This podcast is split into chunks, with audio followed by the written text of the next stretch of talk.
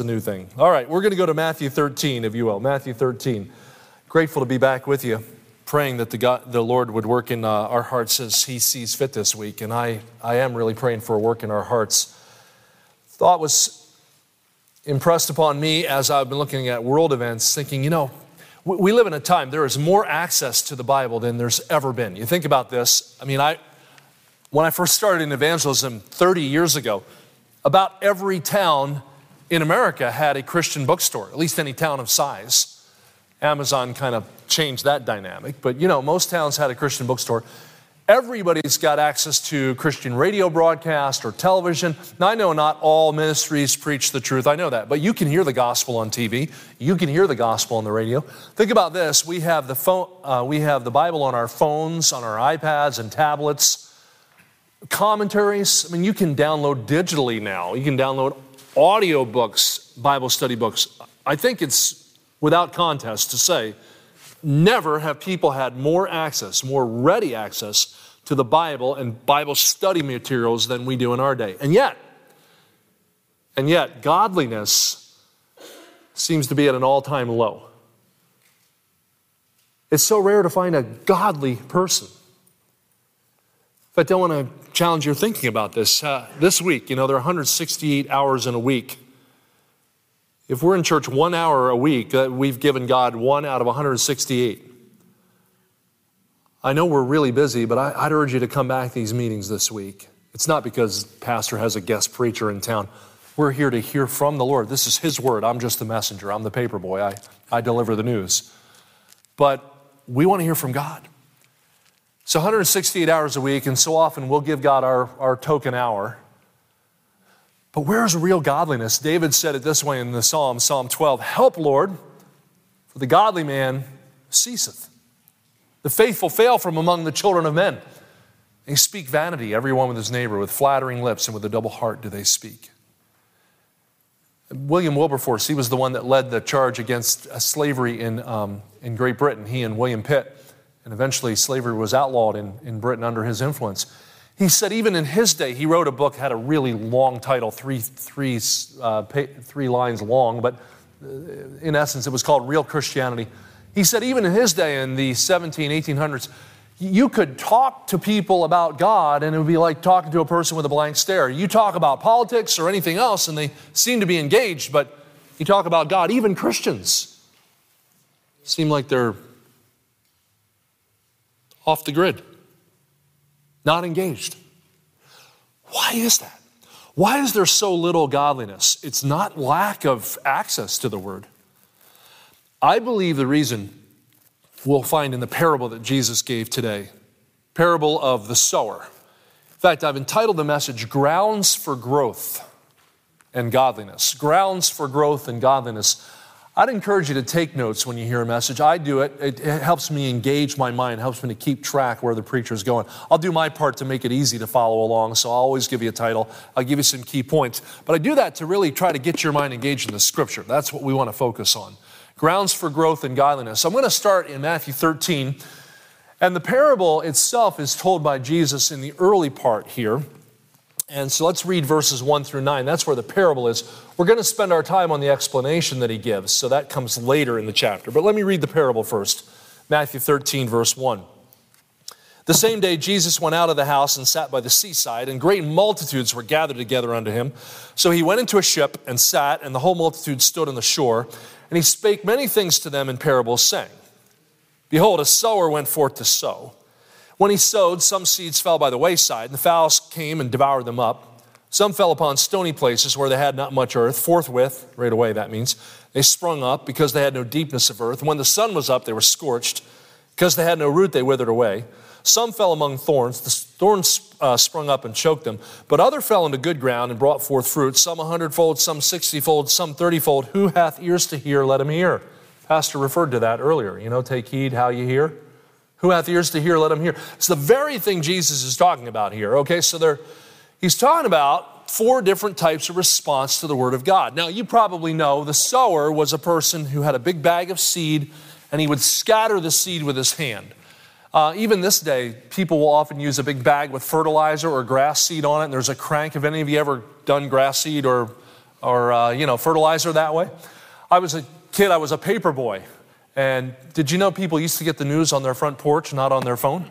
And uh, so I used to deliver the newspaper, right? So I'd have a big bag, and the idea was grab the paper and toss it on the front porch. Don't hit the door, don't damage the, the greenery. Uh, okay, so the sower, he goes out to sow.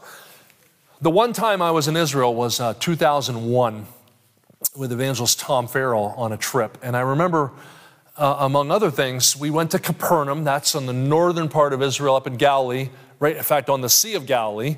And Tom Farrell, evangelist, friend of mine, said, Hey, how would you like to preach the message tonight? I said, Oh, okay, I'd love to. Be ready instant, in season, out of season. He said, Now the challenge is you're going to have the Sea of Galilee behind you. You're going to be facing all the people. So they'll be looking at the Sea of Galilee. And he said, But I think it'd be a great opportunity if you want to give the Sunday night message for us. And I said, I'd, lo- I'd love to do that. So everybody's looking at the Sea of Galilee behind me while, while I'm preaching to them. I'm, I'm looking at the hillside behind. And that's exactly where Jesus was standing in Capernaum, and there, there are hills that converge right there in town. And Jesus had just pushed offshore in one of the boats owned by probably either Peter and, and Andrew or James and John, one of the two.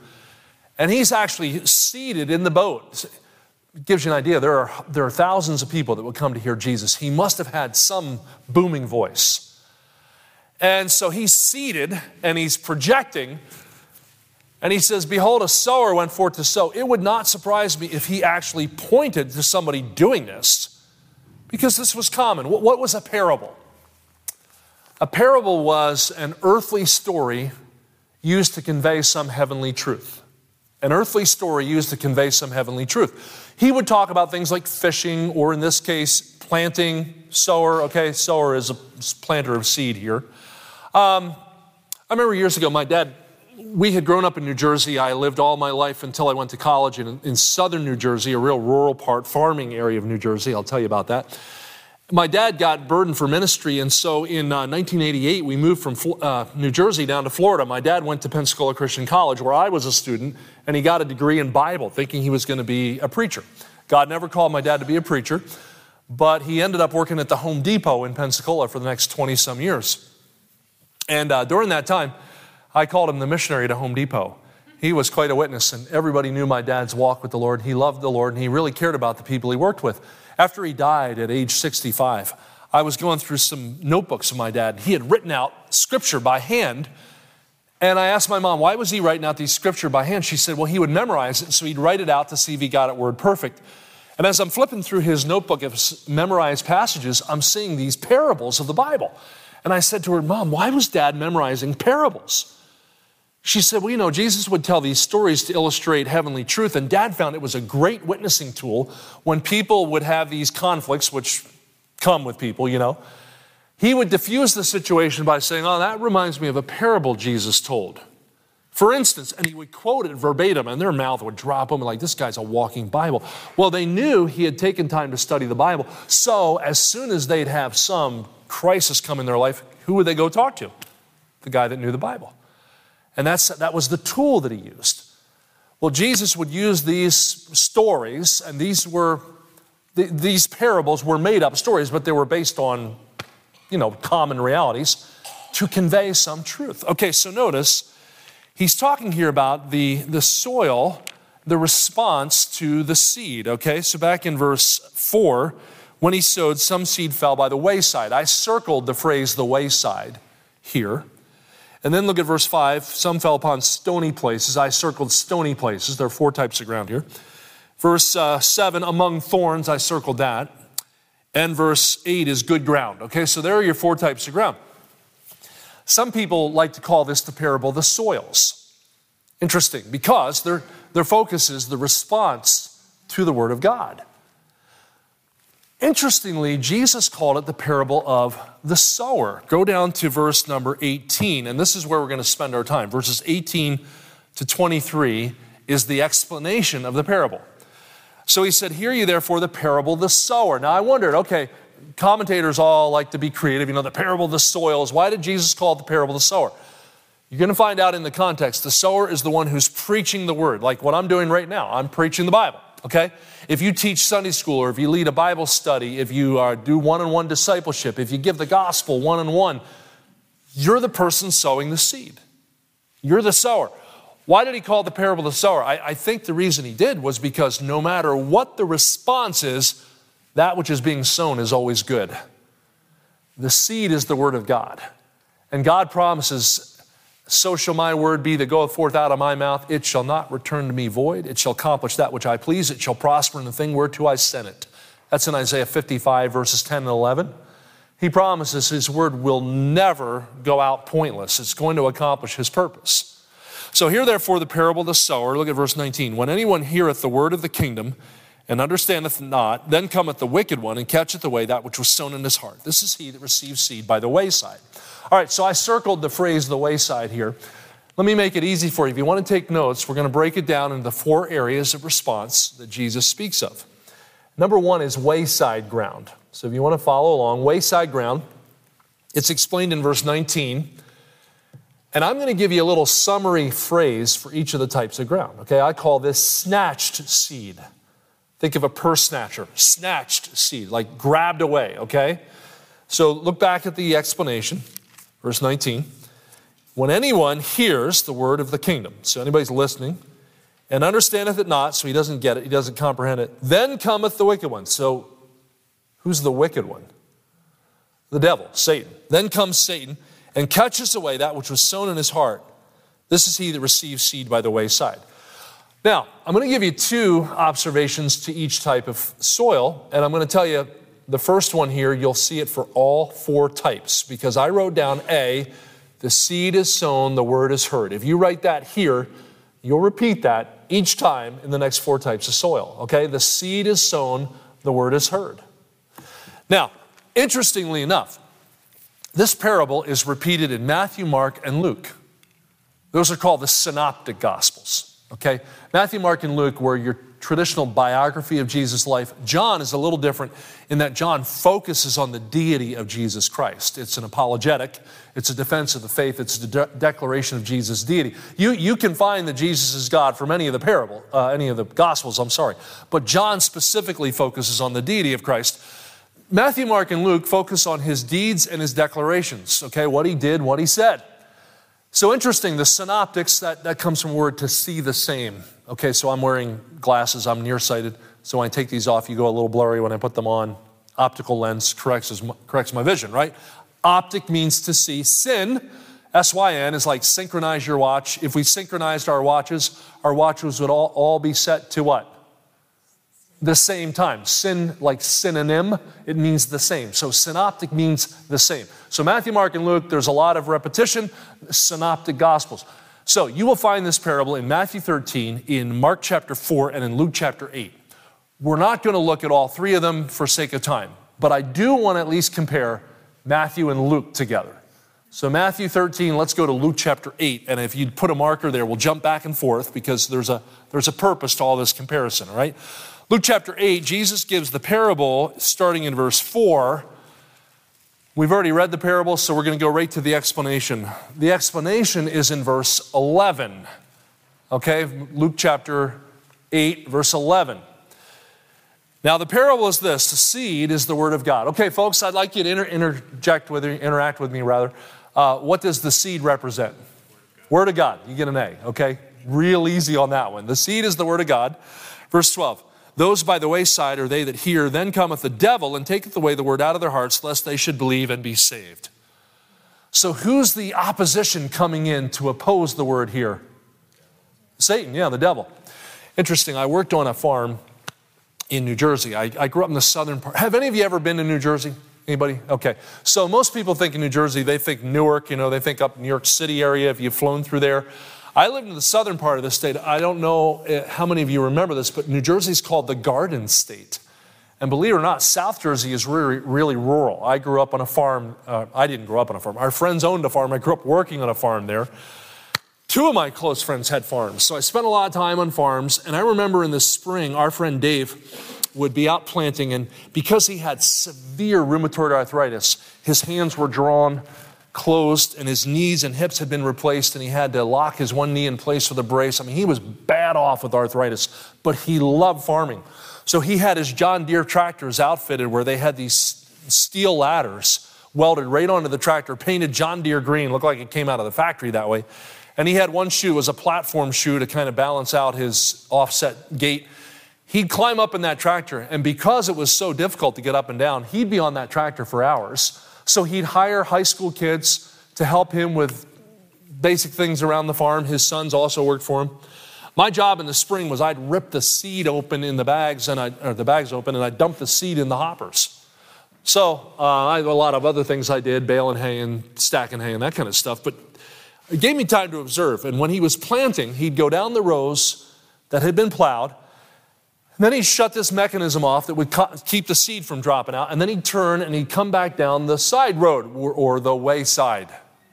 Okay, what's the side road? That's where we ran the tractors and the cattle would go up and down there. That's where people would walk. We'd run the four wheelers up there. In Jesus' day, they'd run the donkeys along there and the cattle, and the people would walk there and the carts would be pulled there. It's just a road, right? Nobody is planting on the wayside intentionally. But what happens is sometimes the, uh, the tractor, I'm sorry, the planter would be shut off, and as he'd make the turn, some seeds would fall out. Well, when you got a pile of seeds sitting on the wayside, guess who would show up? The birds, yeah. Now, when I was a kid, okay, actually, that was the 20th century because I was teenager in the 20th century. So the 20th century was no different than the first century. The birds would show up. Free food, right? Okay, what's the picture? Well, notice if you go back in the parable here in Luke chapter 8, uh, verse 4, where he first explains it, I'm sorry, verse 5. A sower went out to sow his seed. As he sowed, some fell by the wayside. It was trodden down. The fowls of the air devoured it. Okay, what is that picture? We read it in verse 12. Those by the wayside are they that hear, then comes the devil, takes away the word out of their hearts, lest they should believe and be what? Saved. So I jotted down letter B. The seed is snatched, the word is wasted. The seed is snatched, the word is wasted. Does everybody who hears the gospel get saved? No, don't you wish they did? And by the way, God does too. He's not willing that any should perish, but that all should come to repentance. He says Christ is the propitiation for our sins, and not for ours only, but also for the sins of the whole world. You see, God will have all men to be saved and come to the knowledge of the truth. The truth of the matter is, he says, Beware lest there be in any of you an evil heart of unbelief and departing from the truth. That's why Pastor was emphasizing take heed how you hear. He that hath ears to hear, let him hear. I remember when I was first learning to preach, I, you know, as a young man, I started preaching when I was 15. When I went to college, I was definitely focused on content because the authority of the preacher is the message that he gives. It's got to be the Word of God. I knew that. But I will ha- t- tell you, I had to change a little bit stylistically because preaching is truth with personality. And uh, frankly, there was not a lot of personality in my preaching. I don't preach to entertain. But I will tell you this I do preach because I don't want you to be deterred from the Word of God. And I would go back and I'd listen on cassette tape and think, man, this is so boring. Why would I listen to that guy? That guy being me. And I read a quote from um, a preacher, no, an actor from the 19th century, 1800s. He was an English actor, and he said this In the 1800s, the reason the theaters are full and the churches are empty is because actors are presenting fiction as if it were truth, while preachers are presenting the truth as if it were fiction. That made sense. I mean, in college, I, I, heard we went to these Shakespearean performances, and you'd hear this actor become the character, and they're just playing a part. And I thought, I'm not playing a part. This is God's eternal word. And if an actor can be consumed with a script, how much more should a preacher be consumed with a scripture? And so it changed my whole approach. Now, I say that because I think all of you be like, Amen, I don't want to listen to any boring old preacher. Think about this then. Let's turn the table. What do you think the preacher thinks when he's preaching?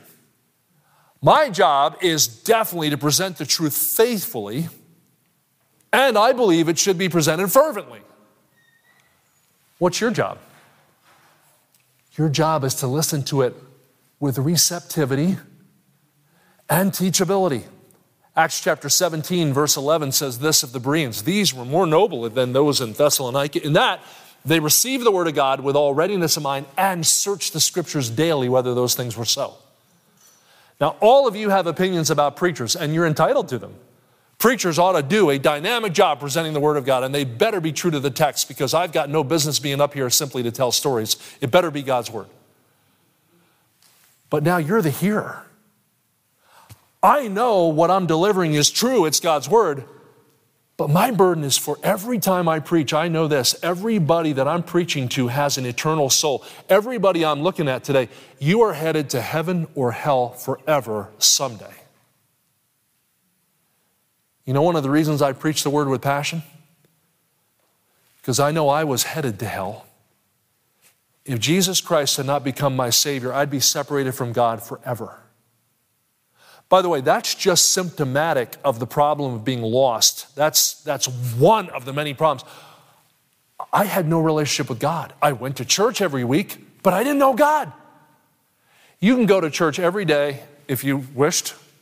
Some churches will have Mass and other things every day. You go to church every day, and if you die without a personal relationship with Jesus Christ, you'll not be in heaven. That's what was going on with me. I grew up knowing about God, but I didn't know God. I didn't come to know Him until I was uh, later in my boyhood, and I'll tell you about that. When the Bible's preached, there is a war going on, there's a battle, and Satan's desire is to snatch the word and not let it find root in the heart. So, first of all, we have the wayside ground, that snatched seed. Seed sown, words heard, but seed snatched, words wasted. I wonder, have you been born again? Do you know the Lord as Savior? Hebrews chapter 3, verse 13 says, Take heed lest there be in any of you an evil heart of unbelief and departing from the truth. Do you know the Lord as your Savior? If you don't, I want to tell you something. Uh, Jesus Christ did not come into this world to be a bully. He did not come into this world to, to be an egotist. He came into this world to save sinners and bring us into a right relationship with God. He is the Lord. You don't make him Lord, He is the Lord. But you recognize this, He wants to be your Savior. So that's the wayside ground. But that's not the only type of ground there is. If you go back to the Matthew approach, the Matthew uh, account, We'll pick up number two is stony ground. We had the wayside ground, but number two is stony ground. And it's in verses 20 and 21 that this is explained. Matthew 13, verse 20.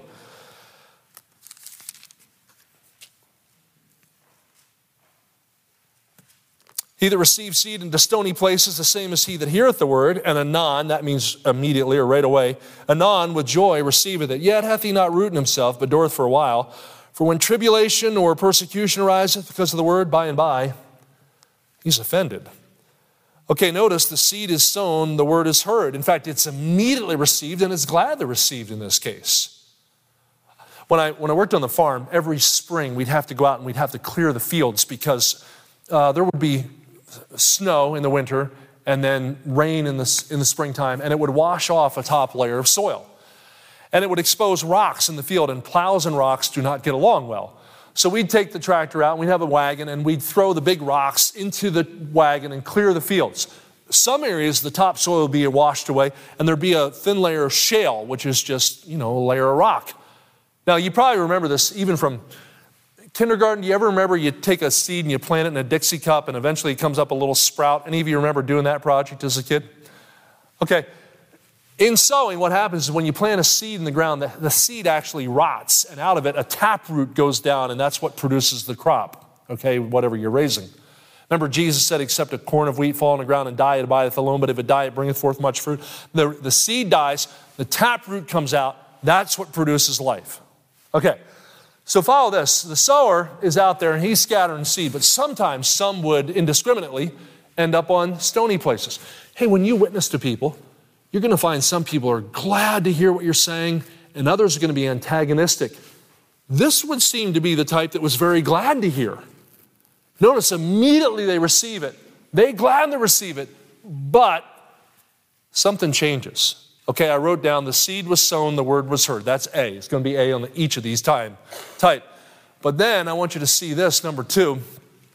And the sad thing is, this again represents real people with real responses. The seed scorched, the words withered. The seed scorched, the words withered. Go over to the Luke account again, chapter 8, verse 13. Luke 8 13. They on the rock are they which, when they hear, receive the word with joy. These have no root, which for a while believe and in time of temptation fall away. Now, what does that mean? They have no root. Well, the taproot comes out, but there's nowhere to go because the rock is preventing it from taking root. It's preventing it from accomplishing anything. What does it mean, which for a while believe? Were they saved and become unsaved? No. Now, you don't lose your salvation. If you ever genuinely are saved, you don't lose it. You may say, Well, I don't agree with that. Well, you'll have to take it up with God. He's the author of eternal life. And he said this Verily, verily, I say to you, he that heareth my word and believeth on him that sent me hath everlasting life and shall not come into condemnation, but is passed from death to life. That's John 5 24. So you hear my word, you believe on him that sent me, you have, present tense, everlasting life. Wait a minute, if you had it and lost it, would it really be everlasting? No. You don't get everlasting life after you die, you get it the moment you're saved. So, we're hearing about a young man that trusted Christ on Wednesday night. Okay, I remember the day I was saved. I was 10 years old. My dad explained to me, John chapter 3, you must be born again. For me, it was February 12th, 1977. The day I recognized I'm a guilty sinner before God. I repented. I am broken. I am I'm bad, but God is good. And I put my trust in Jesus Christ. And I said, Lord, I believe you died for me and you were buried and you rose again. Based on what you did for me, will you please save me? That's the moment I was saved. He says at that moment you have everlasting life. And he says he is passed from death to life. That's present tense. I'm sorry, perfect tense. Perfect tense means there's a one time action that has lasting repercussions, ongoing ramifications. Like I'm wearing a piece of jewelry. I don't wear many, much jewelry, but this one I do tells you what about me? I'm married. Okay, so many of you have met my wife Angela. We've been married 30 years. If I took my ring off, would I still be married? Yeah. The ring is just a symbol. But I will tell you something. That relationship, that covenant we entered into has affected all my life. I got married May 22nd, 1993. Okay, been married 30 years. Out of that, we have a mutual account. All of our assets, everything we own is mutual. Uh, we just put money on a house for the first time. We're buying a house in each other's name. We have three daughters out of that now. We even have a dog, I mentioned, okay? So, one time action that has affected every single day of my life since then. And I'm so great. I, I love my wife more than I ever have. I will tell you that. And I'm so grateful. The pastor said this morning, he was praying, Lord, you know, marriage is one of the greatest institutions you made. God intended marriages to be awesome. Now, when you enter to a relationship with God, do, do, do, marriages ever have rocky times? Of course they do. Okay? Does a Christian ever have sin battles? Does he ever get out of fellowship with God? Of course he does. If we say we have no sin, we deceive ourselves. But I give to them eternal life. They shall never perish, neither shall any man pluck them out of my hand. So, what does he mean here when he says, which for a while believe? This is an intellectual acknowledgement. Understand this when it comes to regeneration, there are steps of comprehension, steps of understanding that come to a point of a person receiving Christ. I heard one, or I read one book, the author said it, I thought made very good sense. When it comes to being saved, there are a few steps of knowledge that have to be engaged in. There's, there's knowledge, you have to know the truth. There's assent, you have to affirm the truth, you agree to it. And then there is uh, belief, you have to accept it, you have to put your trust in it. Let me use a chair to illustrate here. So let's say um, I am going to sit on this chair and I'm six foot six and I, I weigh about 240. Okay? So when I sit on a chair, I make sure that it's going to hold me up. In fact, I'm at Tim and Megan's house. They have a little end table or a little uh, end uh, hutch or cabinet at the end of their bed. And they put some blankets in. And I, I checked before I sat on it today to put my shoes on because I do not want to collapse something in somebody else's house, right? So I, I know this chair will hold me. I already sat in one comparable here. Okay, so look at this. Now I sit down. Now I pull my feet up. Now I'm a big guy, but this chair is not collapsing. Well, yeah, I, it's steel. It's got a steel frame. I expected it to hold me up. Now, the word believe on is companion to believe in. But John 3:16 says God so loved the world he gave his only begotten son that whosoever believeth in him should not perish but have everlasting life. You've got to know the facts about Jesus Christ before you can put your faith in Jesus Christ. What are the basic facts of the gospel? Christ died for our sins, he was buried, he rose again the third day according to the scripture. That's 1 Corinthians 15 verses 3 and 4. You got to know that before you can be saved. But thou believest there is one God, thou doest well. The devils also believe and tremble, the book of James tells us, James 2:19. So you can know about God, but not be saved by God Knowledge alone doesn't save you. So there's knowledge, then there's assent. Assent is to affirm it to be true, but then there's a belief. Believe on is like when you sit down on that chair, you are depending on that chair to hold you up. To believe on the Lord Jesus Christ is the idea of, yes, I have acknowledged him, I've believed in him, I am now depending upon him. Now, it's all involved in salvation, okay? I'm not trying to parse things up to make this too complicated, but you can understand somebody can know about the Lord but not know the Lord. That's the difference. I flew through Dallas yesterday, and uh, in the Dallas airport, there's a, there's a shop owned by Emmitt Smith, the famous Dallas Cowboy running back. He came out of Pensacola, Florida, and one day he had a shop in Pensacola back when I was in college. And I remember I went in and I was going to buy an Emmitt Smith jersey and Emmitt Smith's dad was in the shop. And uh, he drove the bus for Escambia County, Florida. And so I said, Oh, hi. I said, My name's Rich. And I said, uh, You know, I've, I've been interested in your son since he grew up here and he was running back for the Cowboys. And, and you know, I cheered for him. And so we got talking, and I gave him a tract. I said, I want to give you something. And I, I said, You know, um, I don't know if you've ever come to know the Lord as your Savior. He said, Oh, I know all about him. I said, You know, that reminds me of something. You know, I know about Emmitt Smith. I, I could probably tell you some stats about his ru- rushing career and his, you know, he went to Pine Forest High School and then he went to uh, Florida uh, University, Gators, and played for the Cowboys and then the Cardinals. And then, yeah, I can tell you a bunch. I said, Mr. Smith, I know about Emmett, but you know Emmitt. Said, You went to his Pop Warner games, didn't you? You probably fed him when he was a baby. I said, I'll bet you occasionally changed some diapers. He said, I usually left that to my wife, but yeah, I did. I said, Mr. Smith, I, I know about Emmitt, but you know Emmitt. I said, Jesus said, when it comes to the day of judgment, many will say to me in that day, Lord, Lord, have we not prophesied in thy name, and thy name cast out devils, and thy name done many wonderful works? And then will I profess to them, I never knew you. Depart from me, ye that work iniquity. That's in Matthew 7, verses 22 and 23. These people said, We did this for you, we did this for you. He said, I never knew you. Depart from me. Getting to heaven is not a matter of what you do, getting to heaven will be a matter of whom you knew. Did you know Jesus Christ as Savior? And I will tell you what I, what I told Mr. Smith that day. You know, it's not knowing about Jesus gets you to heaven, it's knowing Him. So these people immediately receive the word. They're all like, this is the best thing. But what turns them away? Well, Notice here in verse 13, they in the rock hear the word, receive a joy. They have no root, which for a while believe, and in time of temptation fall away. Interesting the phrase fall away is the word fall away, comes from one word, aphistemi. It's our word apostasy. You know what apostasy is? It's to have known the truth but reject it. We live in a country of apostates. There are lots of people who've grown up knowing about God, but they deliberately reject the truth of God. That's apostasy. Okay, go back to the Matthew account for a minute. Notice what he says here. Matthew 13 and verse, again, 21, we were in, 13, 21. Um, he hath no root in himself, dureth for a while. When tribulation, that's really tough times, this is not the tribulation, but tough times, or persecution, that's opposition, arises because of the word, by and by, he's offended. That's an interesting word. Offended comes from the word scandalizomai, our word scandalize. When I first was going to be an evangelist, uh, people would say, What are you going to do when you get out of college? I said, I'm going to be an evangelist. Well, back then, there were the Jimmy Swaggart and Jim Bakker scandals going on. And uh, these were known television preachers who had gotten involved with women and monetary corruption, etc. And people say, Oh, you're going to be a televangelist? No, not one of those. I'm going to be a church evangelist. There's a difference, okay? But see, scandal had turned a lot of people against the gospel. Understandably.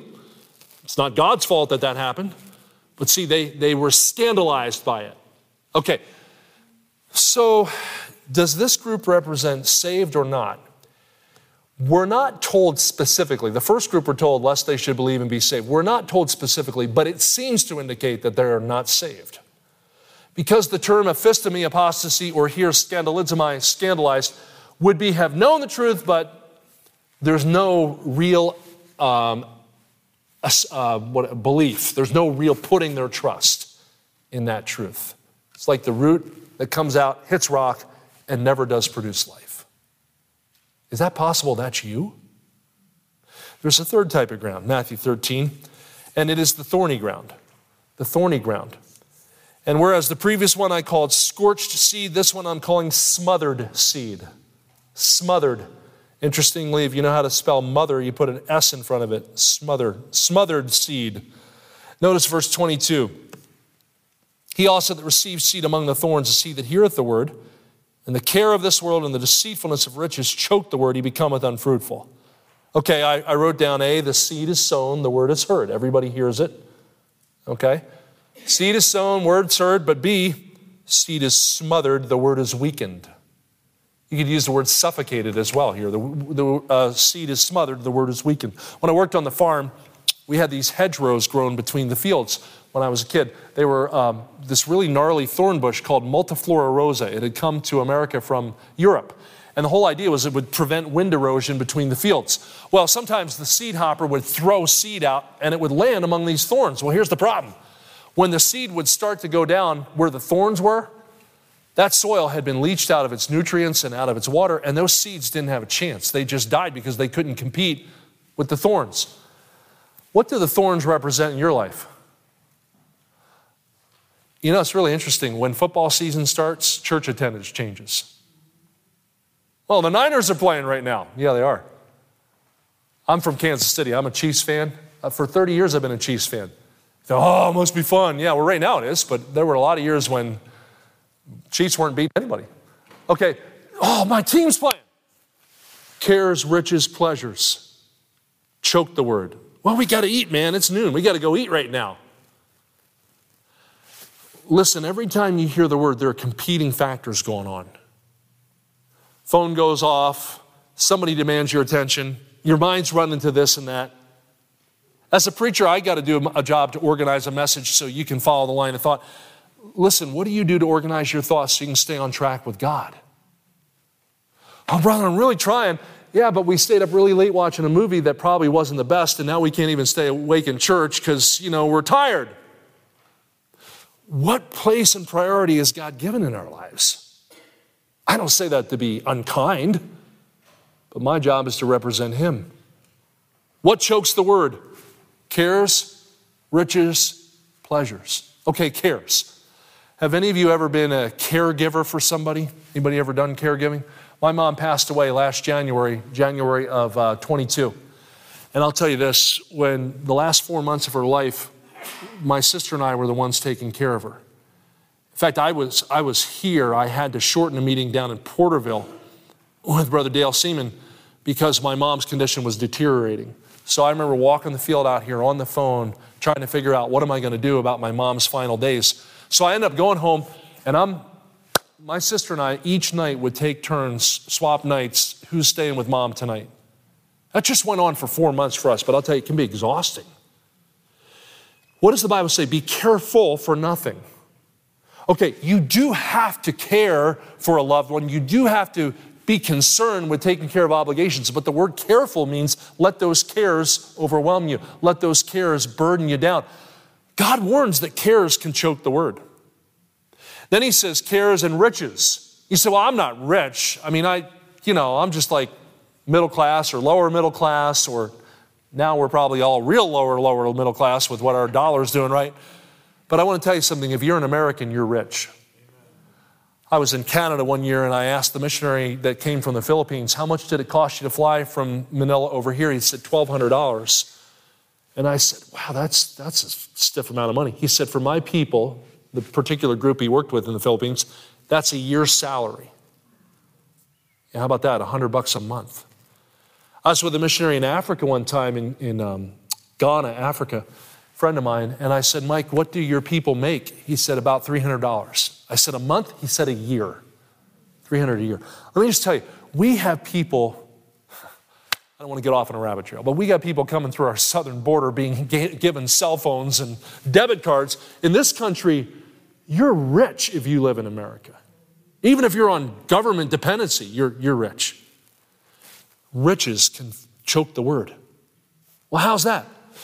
You know, we got phones in our hands. We can check stuff all the time. We've got conveniences. I mean, we have expendable income. We all complain about how come fast food costs 12 bucks a meal now, but we still do it. How come Starbucks is it's beyond four bucks now? You know, it's whatever, and we all complain about it, but it's so easy to be distracted by wealth. And then pleasure. Oh, pleasures choke the word. And not all pleasure is sinful, but man, how many sinful pleasures choke out the word?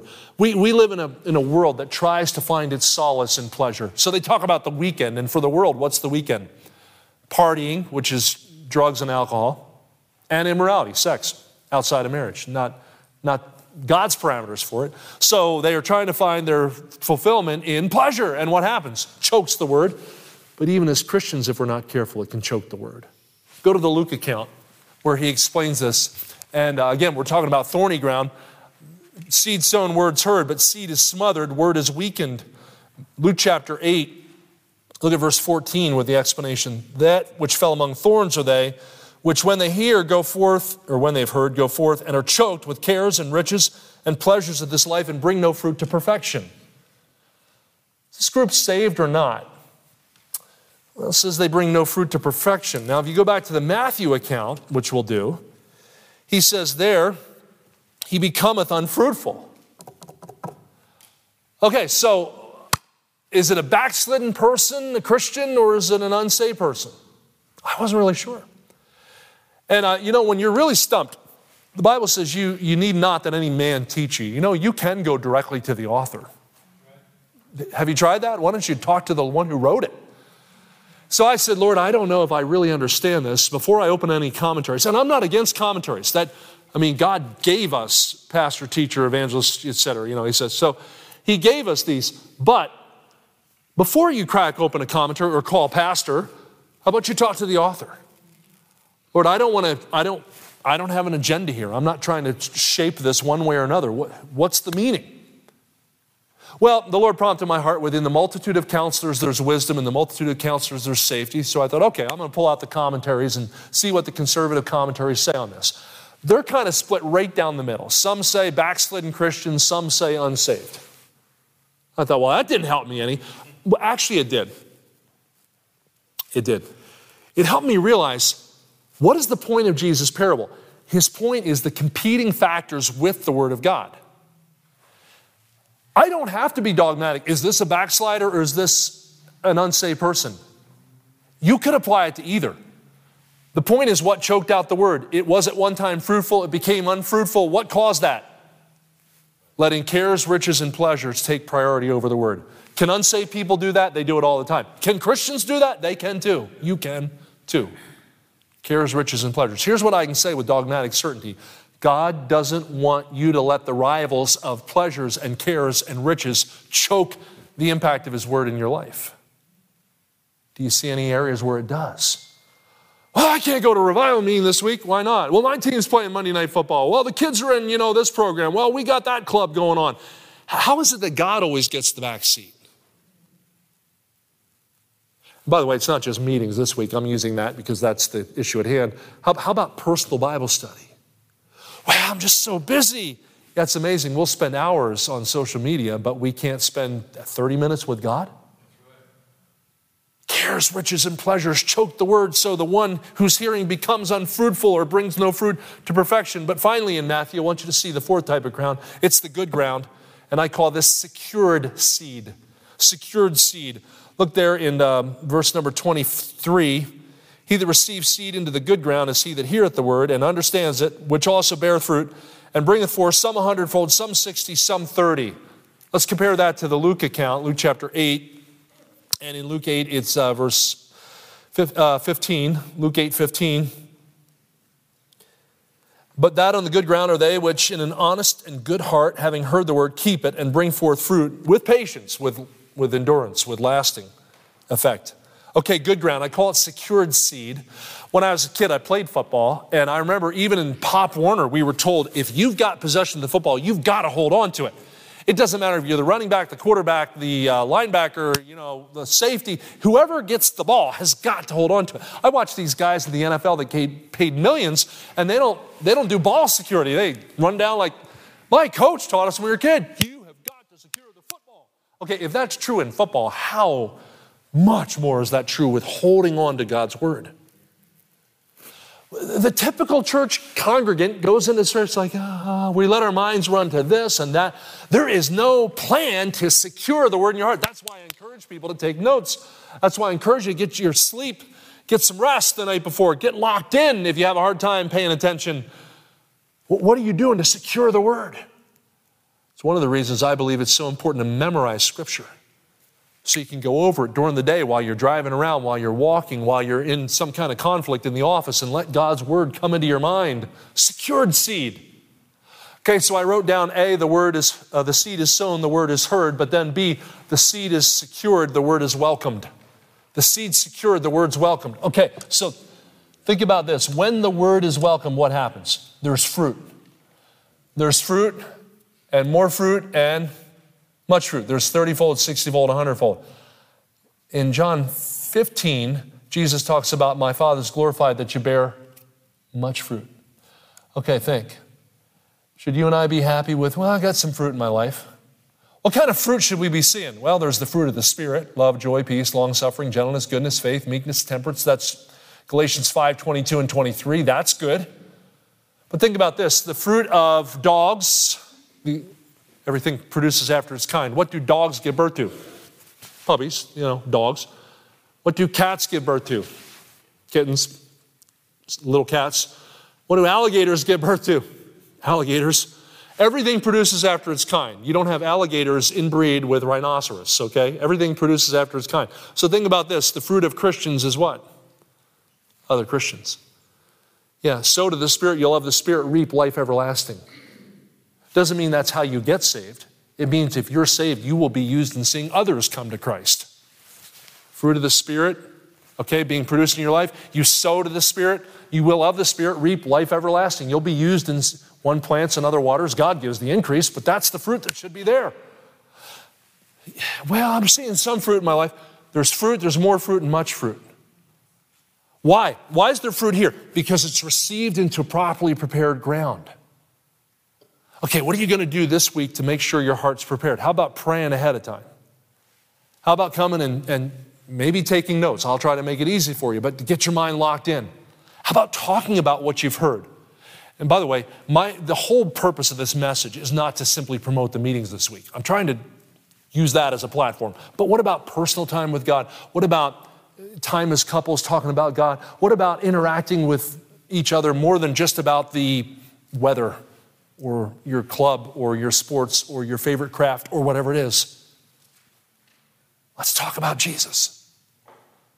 So I want to ask you this as we go to our time of invitation which type of ground are you?